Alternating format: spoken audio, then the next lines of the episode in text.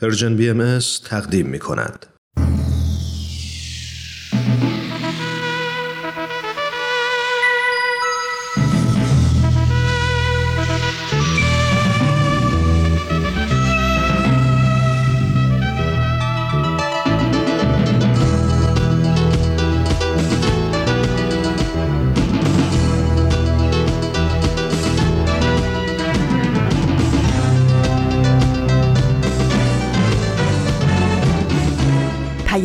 دوست. برنامه ای برای تفاهم و پیوند دلها.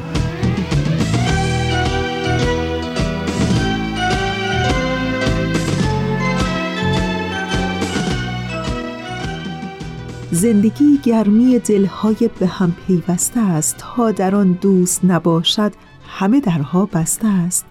در زمیرت اگر این گل ندمیده است هنوز عطر جان پرور عشق گر به صحرای نهادت نوزیده است هنوز دانه ها را باید از نو کاشت آب و خورشید و نسیمش را از مایه جان خرج می باید کرد رنج می باید برد دوست می باید داشت.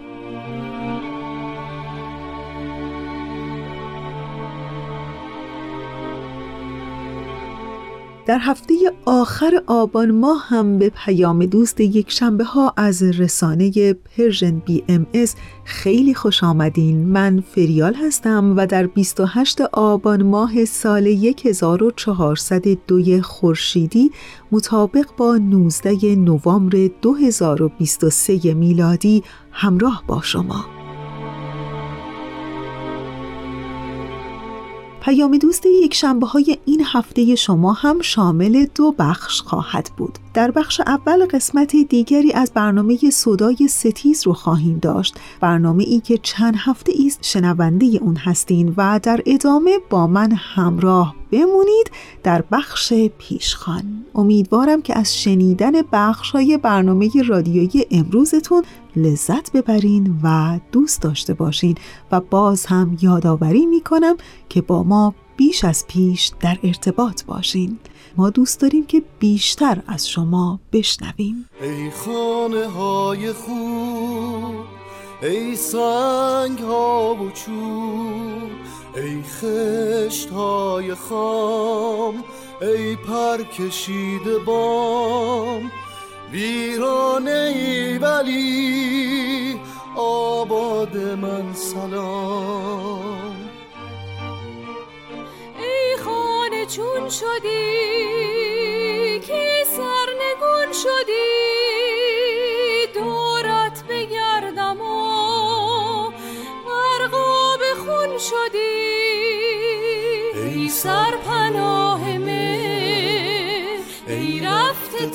تا ای سرزمین ما ای روح بی کلام. رفتی ولی بدان دیوار تو هنوز در خشت جان ما ویرانه های تو. گویای بی صدا.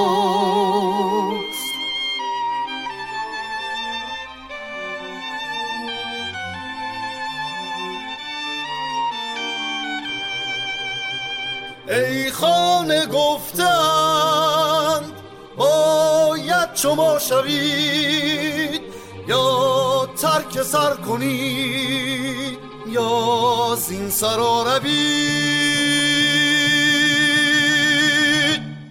و بخش اول برنامه امروز ما سودای ستیز. در همین ابتدای برنامه ازتون دعوت می‌کنم که به قسمت دیگری از این برنامه گوش کنید. این داستان بر اساس مدارک ثبت شده در وبسایت خانه اسناد بهایی ستیزی در ایران نوشته شده.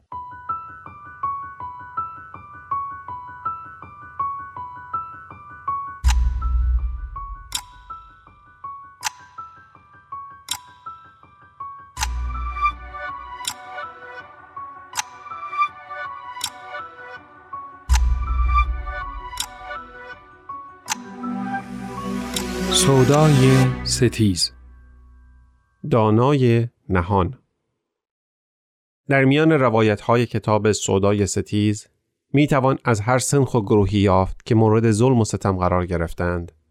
از آن روستایی بیازار در گوشه از خراسان گرفته تا آن یکی پای تخت نشین ساده که به سادگی میزیست و ناگاه طوفان دگرگونی ها همهشان را بلعیده.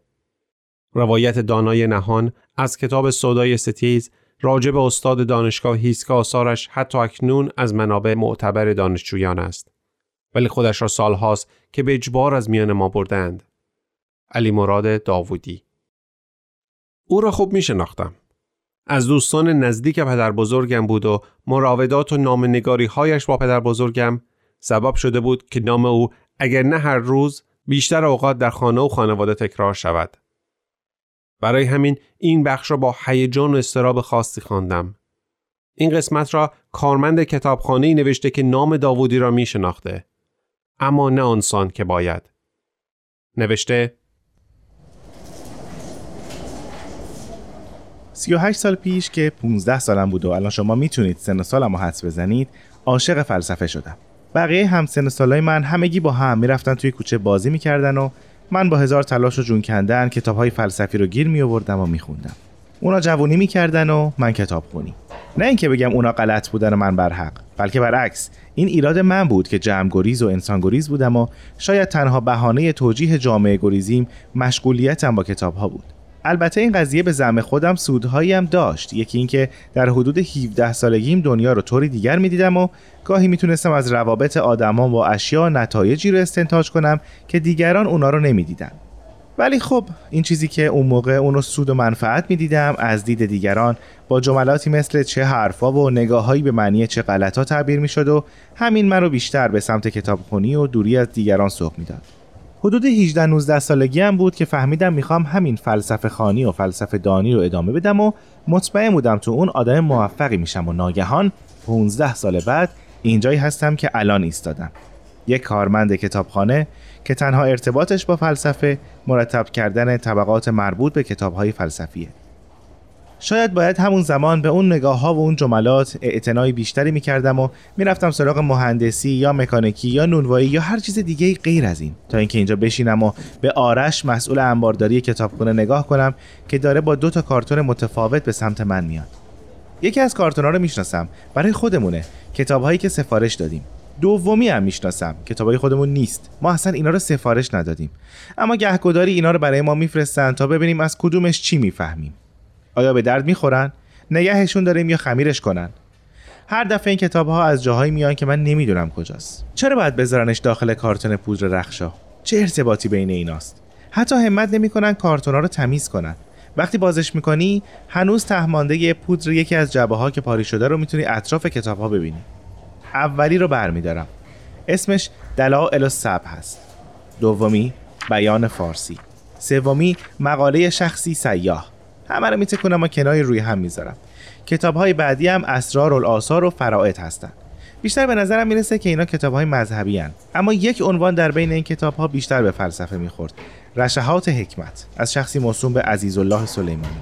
این سجل دو کنار گذاشتم و خواستم باقی کتاب ها رو پس بفرستم که زیر کتاب ها و پودرا چشمم به اسم میافتاد. علی مراد داوودی. کتاب از زیر چند کتاب دیگه بیرون کشیدم. اسمش انسان در آینه باهایی بود.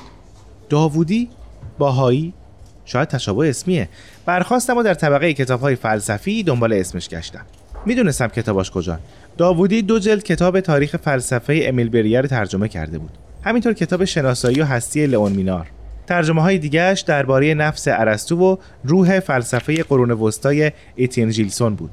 خیلی مترجم خوبی بود. یادم است که شنیدم چند سال پیش ترجمهش جایزه برد و همسرشون رو دریافت کرد. کتاب عقل در حکمت مشا که خودش نوشته بودم از کتب مورد علاقه من بود. اما یا این داوودی همون داوودی بود؟ او چه ربطی به باهاییت داشت؟ برگشتم سر کتاب انسان در آینه باهایی یکی به اسم وحید رفتی اونو فراهم کرده بود و در ابتدای کتاب شرح حالی مختصر و بسیار کلی از داوودی نوشته بود. او همینطور آثار داوودی رو هم معرفی کرده بود که به سه بخش آثار بهایی تب شده آثار بهایی تب نشده و آثار غیر بهایی تب شده تقسیم شده بود. بیدرنگ بخش آخر رو خوندم و کتاب های داوودی رو تو اون بخش دیدم. پس این دو نویسنده یکی هستن؟ علی مراد داوودی باهایی بود؟ با بهایت مشکل یا به قول روشنفکران امروزی زاویه ای نداشتم. به طور کلی با هیچ عقیده ای مشکلی نداشتم. سرم تو کار خودم بود. اما الان نمی‌دونستم چیکار کنم. این سرگردانی من ربطی به بهایی بودن داوودی نداشت. به این مربوط بود که دو قطب جدا از هم ناگهان در ذهنم در هم تنیده شده بودند. انتظارشو نداشتم. از طرف دیگه یکم بهم برخورده بود که منی که هر روز جلوی این کتابا میستم و ادعا می‌کنم اینا رو خوندم و نویسنده هاشو می‌شناسم در مورد یکی از بهتریناشون چیز زیادی نمی‌دونم. خودم رو به زور از دنیای خودزنی و سرکوفزنی بیرون کشیدم و به بهانه کارتون پودر رخشا و محتویاتش ناامیدانه با مسئول کتابخانه درباره داوودی صحبت کردم. ناامیدیم به جا بود. فهم او از مفهوم کتاب این بود که میشه با اون استخاره کرد. به واسطه کارم تو کتابخونه چند نفری رو تو دانشگاه میشناختم که شاید پاسخ منو می‌دونستن. بیدرنگ با یکیشون تماس گرفتم. بعد از چند بوق انتظار پاسخم رو داد و به من فهموند که این صدای ضبط شده است و می‌تونم براش پیامی بفرستم. بی خیال شدم. بعدی بوق انتظار. الو احوال پرسی و فهمیدم اونم خبر چندانی نداره. ولی به منی که از دنیای تکنولوژی دور و مطرودم پیشنهاد کرد که اسمشو گوگل کنم. نمی‌فهمید. همین که الان دارم از طریق تلفن باهاش صحبت می‌کنم یعنی تکنولوژی برام دست نیافتنیه. نفر سومم فقط ابراز شگفتی کرد که چرا داوودی کار جدیدی تعلیف یا ترجمه نکرده. اما او منو به کسی دیگه معرفی کرد که با کارهای داوودی آشناست و تلاش کرده همین کارهایی به اصطلاح وعید رفتی غیر باهایی داوودی بعد از انقلاب منتشر بشه بعد از چند روز بالاخره پیداش کردم و با هزار آشنایی دادن و وساطت و خواهش و تمنا برای دو هفته بعد قرار ملاقاتی در کافی شاپی دنج توی یکی از خیابونای وسط شهر گذاشتیم.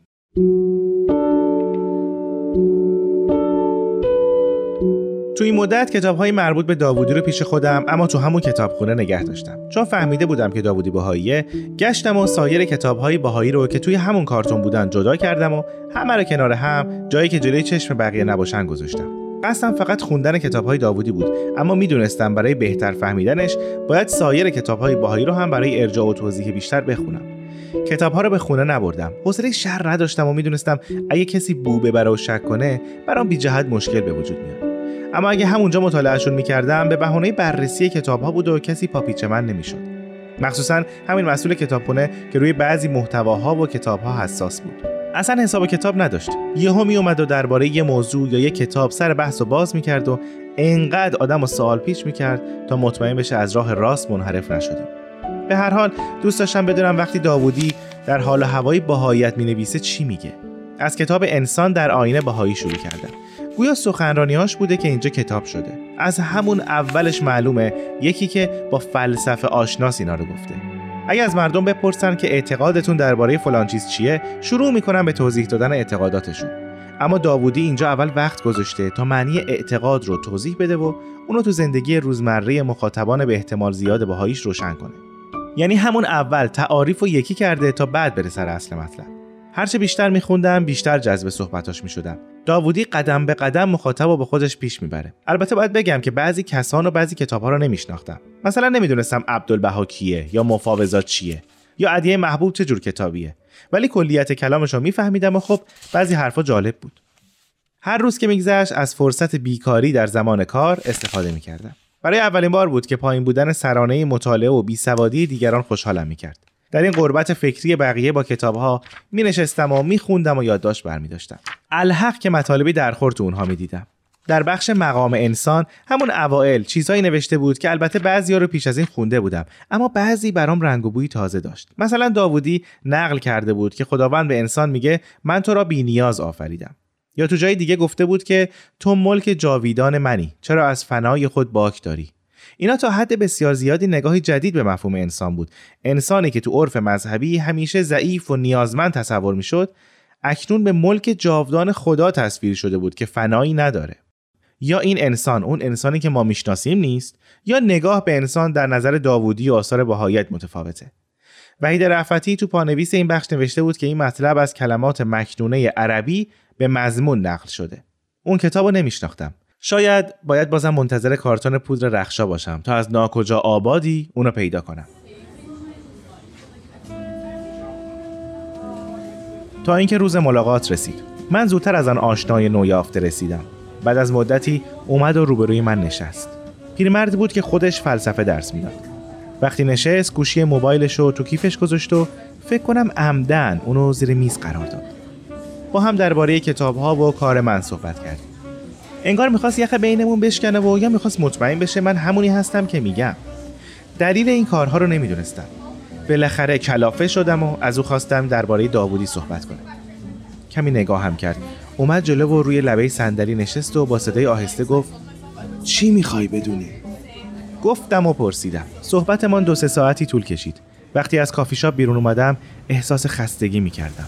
انگار دنیایی از اطلاعات رو با تیشه تو ذهنم تراشیده بودن و تازه مغزم داشت متوجه اونا می‌شد. سوار اتوبوس شدم. تو تمام طول راه برگشت کاری رو کردم که کسی باور نمی‌کنه بعضی بتونن انجامش بدن. یعنی اینکه به هیچ چیزی فکر نمی‌کردم. اصلا به مغزم چیزی خطور نمی‌کرد. فقط نگاه هم به جدول سبز و سفید کنار خیابون خیره مونده بود که گهگداری کسی روی اون نشسته بود و با موبایلش برمیرفت. فکر کردن درباره داوودی رو گذاشتم برای فردا.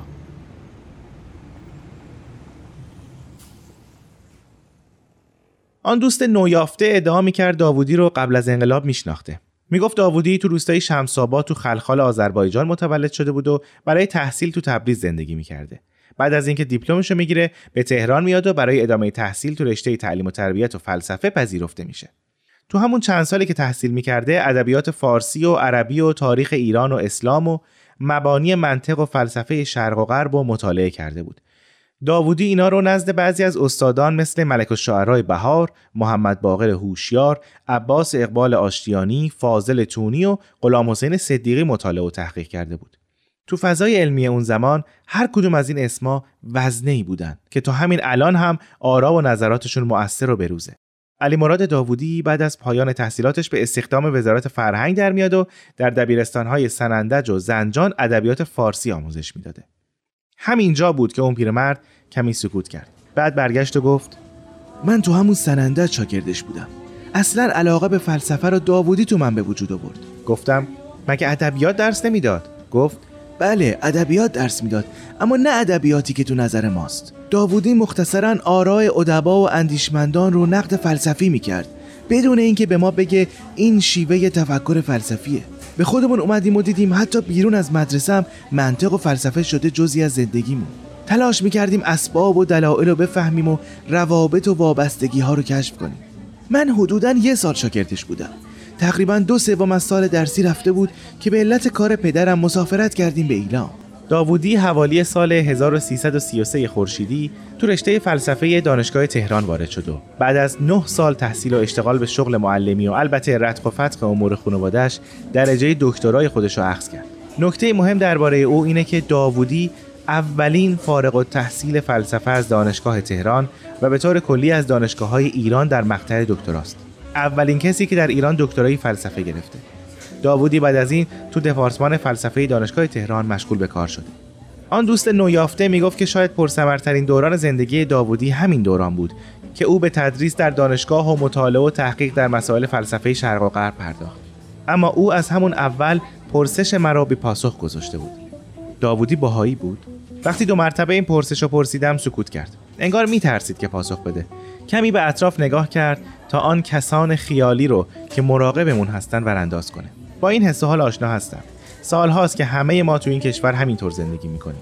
وقتی می‌خوایم حرفی بزنیم که بر طبق عرف سیاسی نیست صدامون رو پایین میاریم. خوب ترسیدیم.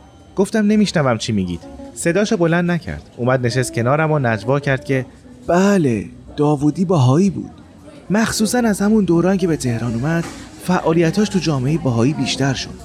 نوشته ها و سخنرانی های زیادی درباره آرای باهاییت داره. پیرمرد می‌گفت نظریات داوودی درباره جبر و اختیار و دلایلش در اثبات خداوند بسیار براش جذاب بوده. همینطور کتاب الوهیت و مظهریتش. وقتی دونست منم اون کتاب رو بر حسب اتفاق به دست آوردم خیلی خوشحال شد. به من گفت حتما مقدمه اون کتاب رو بخونم.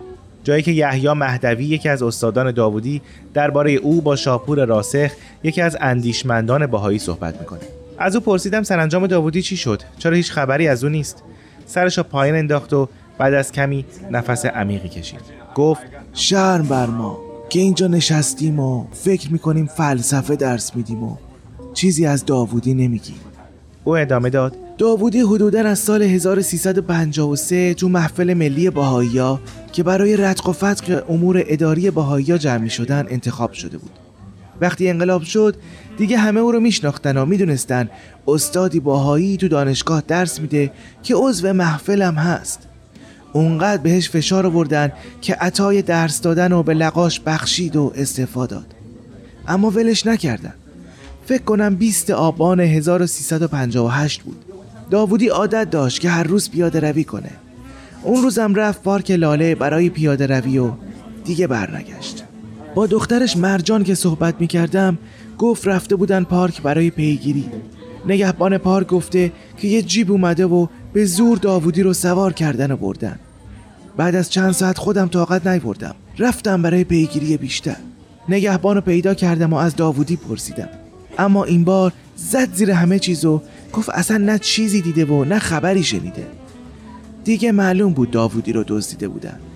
تو اون دوران باهاییان و مخصوصا باهاییایی رو که تو محفل بودن به شدت تحت فشار قرار داده بودن و خیلی هاشون رو دستگیر کردن یا رو بودن. مطمئن بودم که کار خودشونه. از اون زمان دیگه خبری از داوودی نداره یعنی نذاشتن که خبری داشته باشیم. نذاشتن؟ نه. تا سالها بعدش منو احضار بازخواست می‌کردن که چرا با نگهبان پارک صحبت کرده بودم. با ایما و اشاره به من فهموندن که اگه پیگیری کنی حسابت با کرام الکاتبینه. انقدر بردن و اووردن تا سکوت کردیم البته چیز زیادی هم نمی‌دونستیم.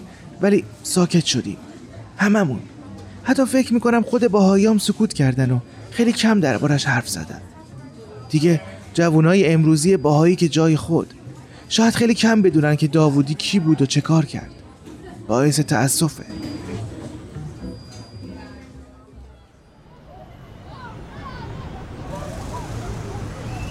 یکی از کتابهای داوودی رو روزنامه پیچ کردم و با خودم آوردم. هوا گرمه اما باد خنکی میوزه و صدای برگا رو در میاره. از کنار موزه هنرهای معاصر وارد پارک لاله شدم و مسیرم رو ادامه دادم. چند بچه اون طرفتر در حال دووندن خودشون و توپشون هستن جلوتر میرم. شاید همین مسیری بوده که اون جیب طی کرده تا به داوودی برسه. برمیگردم و مسیر رو برانداز می‌کنم. الان ورودی به پارک و با چند تا گلدون بستن به فکرم می‌رسه اون طرف پارک و از سمت خیابون هجاب هم مسیر ورودی دیگه ای به پارک هست. تا اونجا میرم و به اطراف نگاهی میندازم. اینجا یک باجه نگهبانی گذاشتن و راه ورود ماشینا بازه. منتها نگهبان معین می‌کنه چه کسی وارد شه. روی نیمکتی خالی و خلوت میشینم و به اطراف نگاهی میندازم. یکی اون طرف پک عمیقی به سیگارش می‌زنه. دختر پسری میخندن و رد میشن. خانواده ای زیلوی انداختن و مادر نوزادش رو در آغوش گرفته. گروهی هم آنسوتر بدمینتون بازی می‌کنن کتاب باز می‌کنم. داوودی نوشته چون خدا انسان را به صورت خود آفرید هرگز رضا نداد که او تن به پستی در دهد. دل به خاکتان بندد. سر فرود اندازد و دیده به دانچه در خور او نیست دوزد. از مظهر امر خدا می‌پرسند که چگونه به حضور رسیم و رسم ادب را در پیشگاه عظمت چه سان به جای آوریم.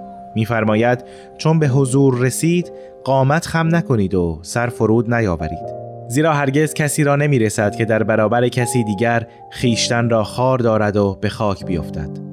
سر بر زمین نگذارید و بوسه بر قدم نزنید. زیرا که انسان را نشاید که جز در برابر آن که نمی‌توان دید و نمی‌توان شناخت روی بر زمین ساید. خدا انسان را تا بدین حد سرفراز خواسته است. آیا رواست که ما خود را از چنین حدی فروتر اندازیم یا به نشیب جهان خاک سرنگون سازیم؟ عظمت ما از روح ماست چه روح ماست که ما را به جهان برین وابسته می سازد پیوندهای روحانی است که هرچه استوارتر باشد بزرگواری ما افزونتر است. پس مقام انسان بزرگ است اگر به حق ناظر باشد و بر امر او ثابت و راسخ ماند. روایت داوودی را شنیدن و دانستن تاریخ این مملکت را شناختن است. اینکه چطور این برزگر زشت کردار دهر یکی یکی نهالهای اندیشه و تفکر را از این خاک بیرون کشید و به جایش تخم تعصب و تحجر و خرافات کاشت. اما راهی برون از این ظلمت هست؟ بلی شاید پیشرفت دانش یاریگری باشد تا به داس حکمت و خرد جهل و نادانی را به روشنی و دانایی بدل کنیم. که نوری بجز دانایی راهگشایمان در این سیاهی نیست.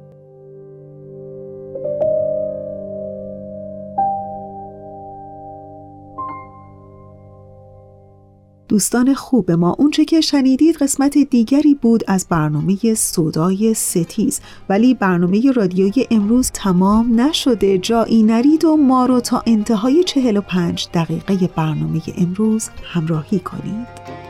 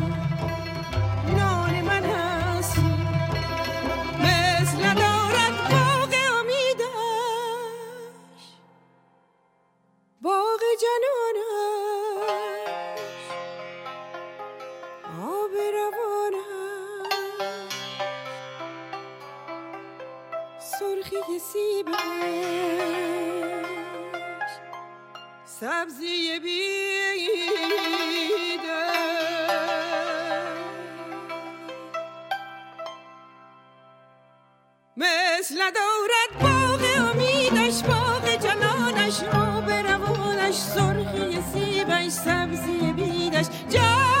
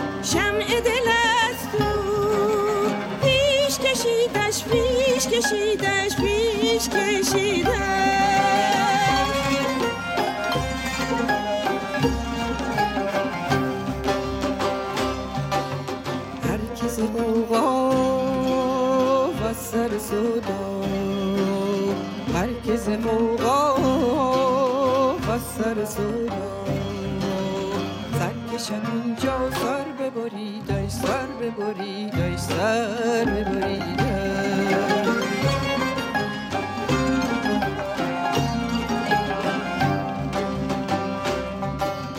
مرکز قوقا و سر سودا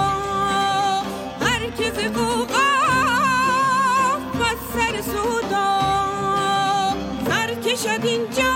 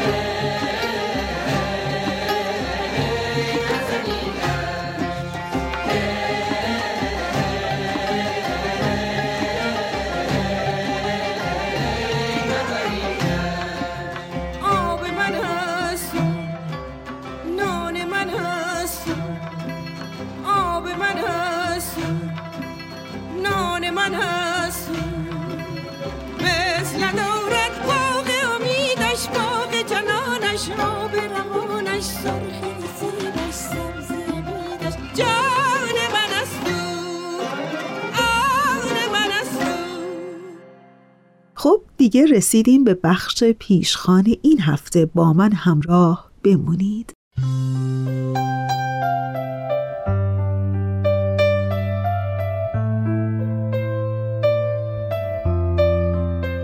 دیشب باران شروع شده و ولکن ماجرا هم نیست. کم کم باید درخت گردوی پشت خانه را ببرم و شروع کنم به ساختن کشتی. آنقدر باران آمده که اتوبان 75 را آب گرفته. مسیر روزانه من هم همین اتوبانه. وقتهایی که باران میبارد صبح زود از خانه می‌زنم بیرون تا گرفتار ترافیک نشوم و کام روا شوم.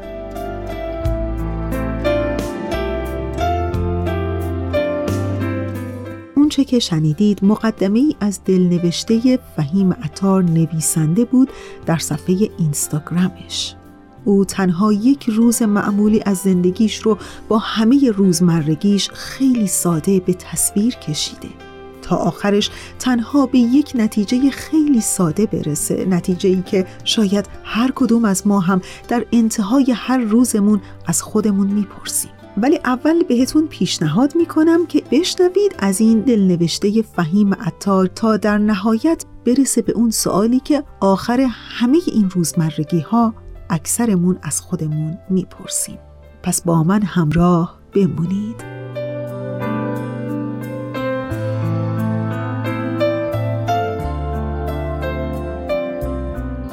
فهیم عطار نویسنده در صفحه اینستاگرامش این دلنوشتش رو اینطور شروع می‌کنه که از دیشب باران شروع شده و ولکن ماجرا هم نیست. کم کم باید درخت گردوی پشت خانه را ببرم و شروع کنم به ساختن یک کشتی بزرگ. اونقدر باران آمده که اتوبان 75 را آب گرفته. مسیر روزانه من هم همین اتوبانه. وقتهایی که باران میبارد صبح زود از خانه می‌زنم بیرون تا گرفتار ترافیک نشم و کام روا شوم ولی امروز چهار نفر از من سهرخیستر و کام رواتر شده بودن و زودتر زده بودن به دل جاده و وسط اتوبان 75 به عجیب ترین شکل ممکن با هم تصادف کرده بودند. به تب عرض تمام اتوبان را بسته بودن و گرفتار ترافیک شدم. ترافیکی که درختها از ماشین ها سبقت می گرفتند دلشوره کار رو داشتم. انگار نگران گرداندن چرخهای اقتصاد مملکت بودم. هرچقدر سعی کردم با منطق و شعور خودم کار خودم رو پیش ببرم و از لای ماشین ها راهی پیدا کنم نشد که نشد. نهایتا دست از تقلا برداشتم و ماشین رو خاموش کردم. باران به هدف سیل میبارید. یک میلیون ماشین خاموش توی اتوبان کنار هم ساکت ایستاده بودند.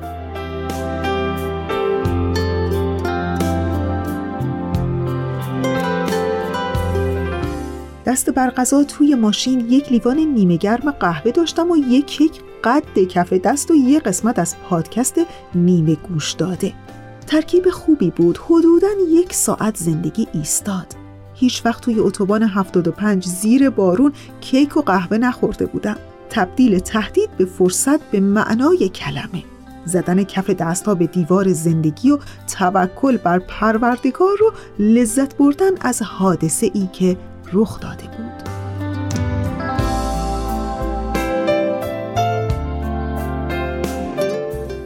همکار دارم که اهل برمه است. یک بار مجبور بودیم با هم بریم جلسه. چون فوبیای سکوت دارم توی راه علکی ازش پرسیدم که ببین یه سوال چطور تو با همسرت آشنا شدی؟ انگار راستی راستی خبر داشت می‌خوام این سوال رو بپرسم و متن سخنرانیش رو آماده کرده بود. شروع کرد مثل باران امروز ماجرای آشناییشون رو تعریف کرد. راست و دروغش گردن خودش. می‌گفت هشت سال پیش رفته یه اداره ای برای فلان کار. سوار آسانسور شده. چند تا زن و مرد دیگه هم پریدن بالا. آسانسور یهو تصمیم گرفته بین دو تا طبقه بیسته. تا آتش نشانها بیان و نجاتشون بدن یک ساعتی طول کشیده. توی همین یک ساعت همکارم از فرصت استفاده کرده و لیلای زندگیش رو بین همون چند نفر پیدا کرده و عاشق شده و شماره تلفن رد و بدل کرده. در عوض یه مرد بلندقد هم تو همون آسانسور بوده که از فرط هول کردن فرصت رو از دست داده و همونجا قش کرده و ظاهرا به عقیده خودش بهترین مکان برای عاشق شدن بوده.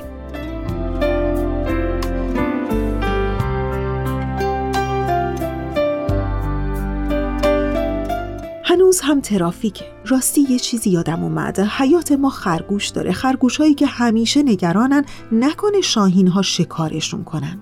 انگار زندگیشون فقط خوردن و نگران بودنه. فوقش هر فروردین به فروردین جفتگیری می‌کنن و بچه خرگوش نگرانتر از خودشون رو تحویل جامعه میدن. اتفاقا در این جفتگیری هم از هم سبقت می‌گیرن که مبادا یکی از یکی دیگه عقب بیفته. با این اصاف دو روز پیش یه خرگوش گرد اومده بود تا دو تا بر کاهو رو که انداخته بودم توی حیات بخوره. خرگوش بینوا انگار که نسل شاهین ها منقرض شده باشه. بیخیال و مثل شیر برنج وارفته افتاد به جون کاهوها. هیچ نگاهی هم نینداخت به آسمون.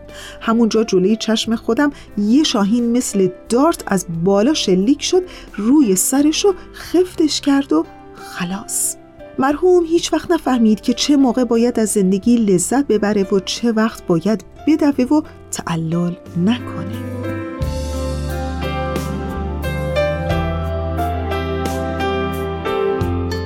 انگار مسعود بهنود همون خبرنگار و روزنامهنگار معروف بی بی سی درونم باز بیدار شده و دلم می‌خواد تا صبح خاطره تعریف کنم. اما خب ترافیک تمام شده و باید راه بیفتم.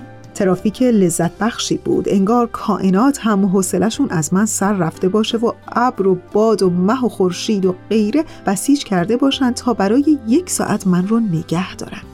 من خودم هم دوست دارم که گاهی وقتها بزنم کنار رو اطرافم رو تماشا کنم. اما خب میترسم. انگار یه مرز نازکی باشه بین لذت بردن و تعلل کردن. دقیقا نمی‌فهمم کدوم به کدومه. نمی‌فهمم دارم فرصت سوزی می‌کنم یا مثل نهنگ اومدم روی آب تا نفس بکشم. نمی‌دونم در اون لحظه باید زندگی کنم یا باید بدوم تا زنده بمانم. بس که دنبالمون کردند و دویدیم و دویدیم برای این زندگی.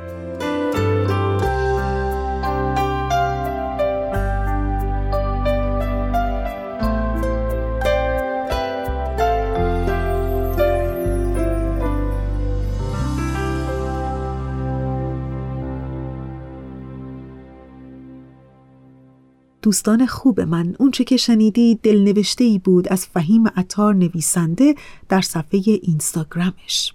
می‌دونین بعد از خوندن این دلنوشته حقیقتا با خودم فکر کردم که چه خوبه که گاهی در زندگیمون لحظاتی بزنیم کنار رو تعمل کنیم به آسمون بالا سرمون نگاه کنیم و واقعا از خودمون بپرسیم که آیا این کار و تلاش روزمره من در این دالونها و درگیریهای این روزمرگی ها واقعا من در جهت بهتر ساختن زندگیم یا زندگی منه که در خدمت کار و روزمرگی منه واقعا کدوم یک پس همین سوال رو پیش خودتون نگه دارین و تا به این پرسش یه کوچولو فکر بکنین به ترانه ای که همکارم بهنام برای این لحظه از برنامه براتون تهیه کرده گوش کنین و دوباره برمیگردیم.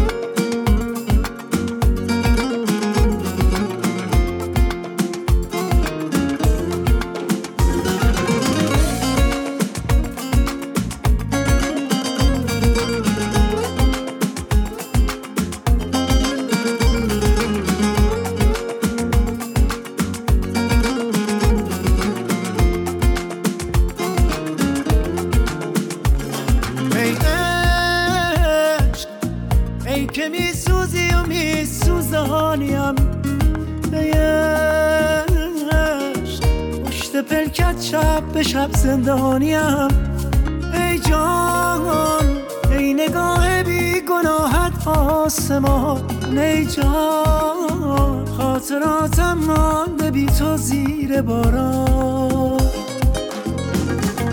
ای عشق از غمت دیوانم آرام.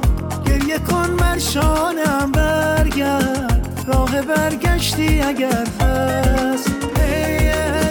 دل به دریا می‌زنم تو فاریم امشب. مست مستم از چه میترسانیم؟ بی تو هرچه دارم رفته از دست.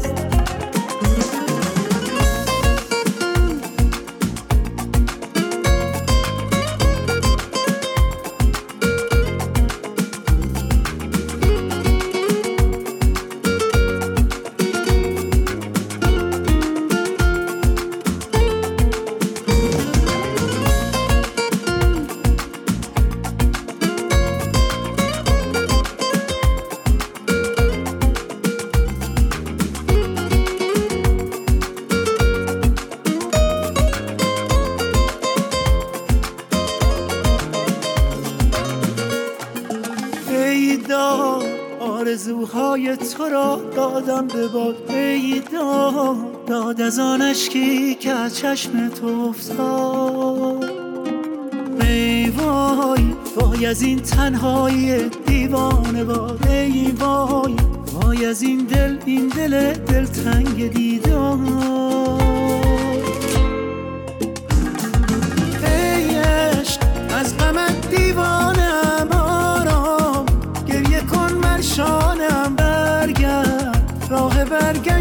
اگر هست. ای دل به دریا می‌زنم. توفانیم امشب. مست مستم از چه میترسانیم؟ بی تو هرچه دارم رفته از دست.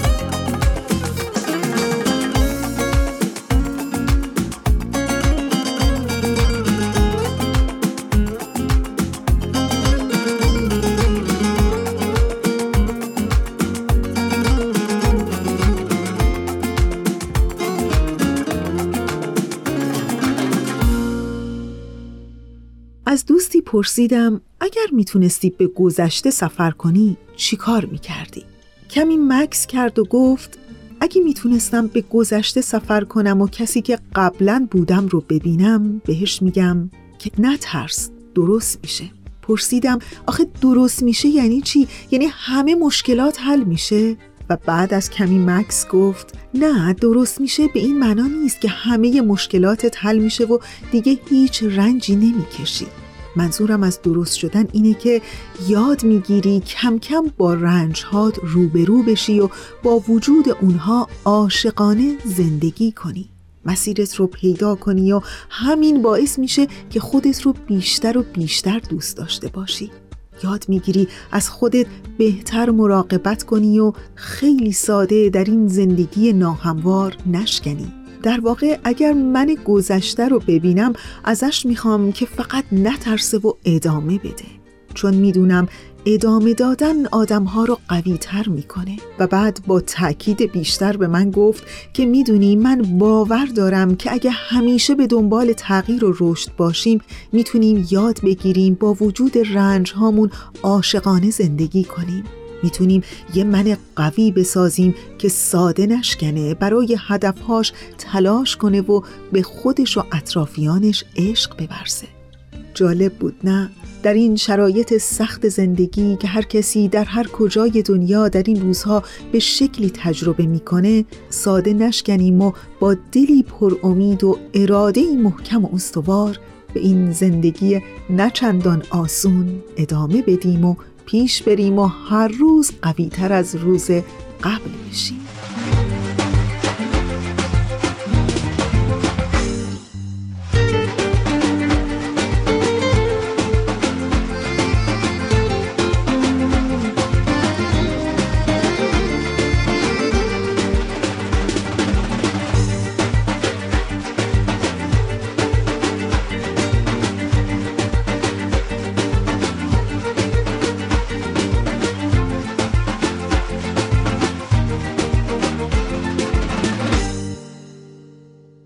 دیگه بله جدی جدی وقت ندارم همینجا مثل همیشه. تشکر می‌کنم از همکار عزیزم بهنام برای تنظیم این برنامه. و یادتون باشه که آرزوی این که کلبه دلتون همیشه گرم باشه چراغ امیدتون روشن و وجودتون سبز و سلامت آرزوی همه ما برای همه شماست.